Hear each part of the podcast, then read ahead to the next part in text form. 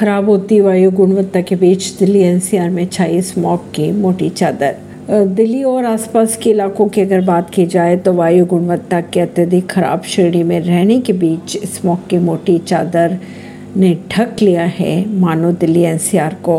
बात करेंगे दोपहर की दिल्ली की वायु गुणवत्ता ए क्यू आई तीन दर्ज की गई।